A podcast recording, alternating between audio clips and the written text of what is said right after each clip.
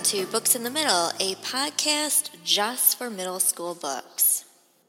There was a big race going on in World War II that most people were completely unaware of. It was a race to see who could create the largest weapon, most destructive weapon the world had ever seen. It was a race among scientists on both sides of the Atlantic Ocean. Who could figure out first how to harness the power of splitting the atom? All the major players during World War II wanted to be the first to do this. Germans had scientists working on this, the United States had scientists working on this, the Soviet Union was also in play. Everyone wanted to be first because they knew if they could create the world's most powerful weapon, surely that side would win. And they were right. The United States began something called the Manhattan Project. The Manhattan Project was solely designed to create this weapon. Now, what was also at play were spies. Spies were everywhere during World War II. And it turns out everyone was spying on everyone. Enemies were spying against enemies, allies were spying on each other. It was crazy. Then sometimes you had double, even triple agents. Half the time, people didn't even know who they were spying for. It was absolutely incredible. One woman who was working for the KGB, which is basically like the United States' CIA, except the KGB were for the Soviet Union, she was tasked with being a courier to take plans written by a scientist, a United States scientist, who had decided to give these plans to the Soviet Union.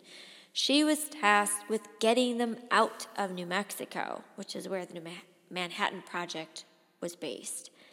But everyone in the military and in the government was worried about just such a scenario happening.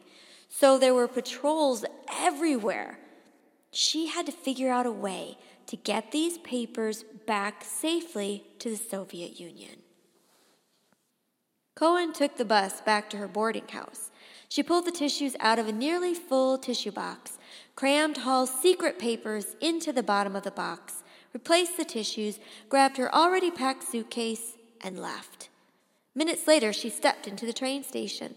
The place was crawling with soldiers and FBI agents.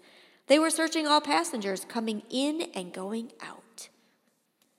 Since the war ended, newspapers had been free to tell the public that the atomic bomb had been built by scientists at Los Alamos, led by Robert Oppenheimer. The government wanted to protect Oppenheimer and his staff and their bomb making secrets. Cohen's tissue box held Hall's handwritten report with detailed plans and sketches of an atomic bomb. It was more than enough evidence to get her and Hall executed for spying. She was too well trained to panic. Rushing out of the station would have been the surest way to draw attention. Instead, she set down her bag and, glancing around casually, took a few minutes to focus her mind on the character she'd invented a friendly, absent minded tuberculosis patient on her way home from the desert.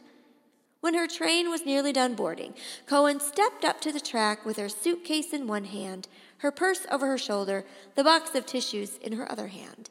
An FBI agent asked to see her ticket and look in her bags. Another began asking questions about her business in New Mexico. While answering, Cohen opened her purse and fumbled through the contents. No ticket. She laughed aloud at herself for misplacing it. She kneeled down to open her suitcase, but couldn't work the zipper with the box of tissues in her hand. The train whistle blew. Over the loudspeaker came the all aboard announcement. Her train was about to leave. Smiling, she passed the tissues to the government agent. Her hands free, she opened the suitcase, rummaged, and found the ticket. The agents had a look at the contents of her bag. They nodded and gestured for her to get going. She zipped up the bag, lifted her purse, and stepped up onto the train without the tissues. I felt in my bones that the gentleman himself must remind me about this box, she later said. As the train began rolling, Cohen heard the FBI agent call to her. She turned around. He handed her the box of tissues through the open door. It was the one thing he hadn't searched.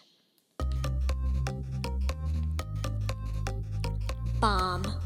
The race to build and steal the world's most dangerous weapon by Steve Sheinkin.